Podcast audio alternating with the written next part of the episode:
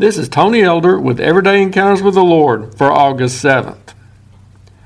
Around this time of year, we always open up our home to an exterminator for our annual termite inspection. If you're a responsible homeowner in our part of the country, you know the importance of this regular ritual. Those particular pests, if left unchecked, can do significant and costly damage when they decide to make a meal out of the wood in your house. So, this is the one time each year we not only allow but encourage someone to go into several areas of our home that are usually closed off to guests. Some of us have that one closet or utility room in which all the junk gets thrown in in order to keep the rest of the rooms uncluttered.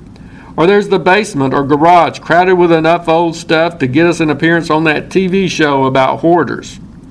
At termite inspection time, I even open up the deepest, darkest recess of our house where we ourselves don't ever venture. I have to go into a basement closet where I loosen the bolts and remove the board covering the entrance to the crawl space under our kitchen and garage.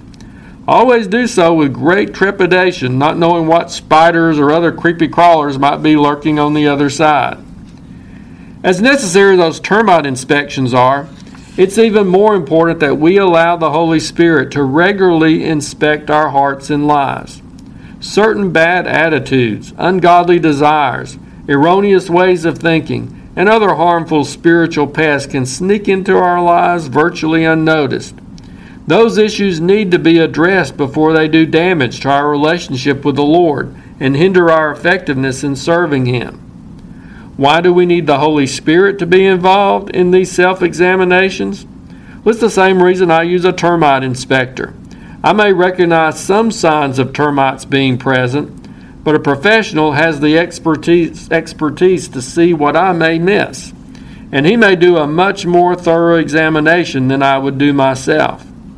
Similarly, the Spirit of God can see into our hearts and minds to a degree that even we can't match. He knows us better than we know ourselves, and He's ready to point out potentially dangerous aspects of our lives that we might tend to overlook, excuse, or gloss over. But in order for Him to do a thorough job, we have to open up the darkest recesses of our hearts and minds to Him. We must remove any off limit signs and allow Him full access. He knows all about our deepest secrets, the spiders crawling around in our hearts, and the things we've allowed to clutter our minds.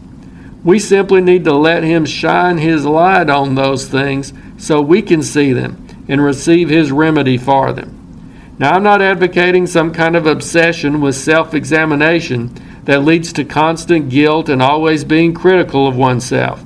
I'm talking about a healthy introspection directed by the Holy Spirit that keeps us from letting any sin or other harmful attitude get a foothold in our lives. If we're believers in Christ, the Holy Spirit is always present as our guide, comforter, and when necessary, inspector and corrector. He is ever faithful to show us our true condition if we're attentive to Him. But occasionally, we just deliberately need to stop and say with the psalmist, Search me, O God, and know my heart. See if there is any wicked way in me. How long has it been since you've invited the Holy Spirit to do a thorough inspection of your heart and life? If you're interested, Everyday Encounters with the Lord is available in both book and ebook formats. And now I pray that you'll encounter the Lord today in your own everyday experiences.